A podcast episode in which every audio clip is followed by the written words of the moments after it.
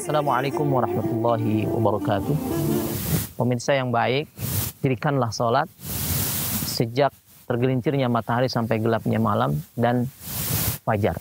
Bacaan-bacaan di waktu fajar. Allah istimewakan dengan Quran al-Fajar. Bacaan-bacaan yang ada di waktu fajar. Silahkan Anda baca apa-apa yang diajarkan yang Allah yang Rasulullah sampaikan dalam hadis-hadis yang maksurat. Baca istighfar, baca solawat, membaca kalimah-kalimah tayyibah dan membaca tentunya khususnya adalah membaca Al-Qur'anul Karim yang pernah ditinggalkan pada waktu pagi hari itu sungguh luar biasa Allah janjikan ada keistimewaan di situ dari makna yang tersirat dari dalam ayat ini. Wa Qur'an al-fajr. Inna Qur'an al-fajri kana mashhuda. Sesungguhnya bacaan di waktu subuh itu langsung disaksikan oleh Allah Subhanahu wa taala. Bahkan kata Rasulullah bukan hanya Allah yang menyaksikan.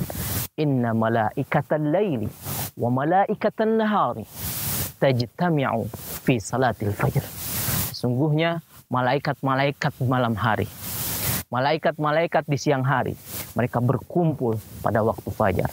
Inna Qur'an al-fajri kana mashhuda. Dan ada satu rahasia besar dalam Al-Quran terkait waktu sahur, waktu sahar. Ya, kapan waktu sahar ini? Sahar adalah antara malam dengan terbitnya fajar. Lail malam. Ya, al-fajr subuh, fajar. Ya. Lail ini malam. Turunannya Lailah. Sifatnya adalah Lailah. Lailatul Qadr. Ha? Layali bentuk jamaknya. Lailah, layali, Lailah. Ibu Laili atau ibu Laila berarti ibu malam-malam. Pemirsa yang dimuliakan Allah Subhanahu wa taala. Baik, apa waktu yang sangat istimewa di sini adalah waktu sahar yaitu antara habisnya waktu malam dan menjelangnya waktu fajar. Jadi kira-kira kalau uh, dalam durasi waktu itu 30 menit ya, akhir malam menjelang waktu subuh. Di sini ada rahasia yang besar. Bahwa Allah Subhanahu wa taala mengizinkan hamba-hambanya kelak di akhirat yang bertakwa untuk melihat langsung mereka berbinar-binar matanya mereka begitu bahagia. Kenapa? Karena menatap Allah, melihat Allah Subhanahu wa taala. Firman Allah, "Innal muttaqina fi jannati wa uyun." Sesungguhnya orang-orang yang bertakwa, mereka berada di taman-taman surga. Akhirina ma atahum rabbuhum. Mereka mendapatkan semua yang disediakan oleh Allah Subhanahu wa taala. Innahum kanu qabla dzalika muhsinin karena mereka sebelumnya adalah orang-orang yang senantiasa berbuat ihsan. Apa syaratnya yang pertama? Kanu qalilan. Kanu qalilan minal laili ma yahja'un. Mereka itu adalah sedikit. Sedikit apanya? Ma yahja'un. Sedikit tidurnya. Jadi kalimat-kalimat dalam Al-Quran ini nggak boleh kita tambah-tambahkan.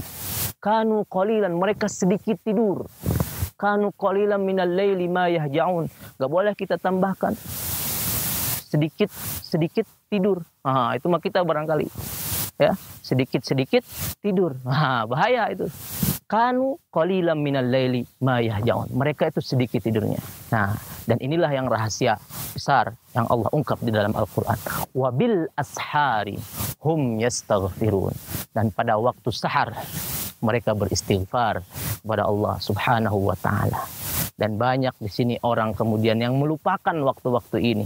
Mereka terlelap karena lelah. Mereka terlelap karena malas. Padahal Allah sediakan waktu yang begitu istimewa bagi kita hamba-hambanya untuk meminta kepada Allah, untuk beristighfar kepada Allah, untuk menyebut asmanya, mendekatkan diri kepadanya. Sehingga kemudian dengan ini Allah golongkan kita termasuk hamba-hambanya yang bertakwa yang kemudian kelak dijanjikan surga oleh Allah Subhanahu wa taala. Innal muttaqina fi jannati wa ayun. Mudah-mudahan bermanfaat. Assalamualaikum warahmatullahi wabarakatuh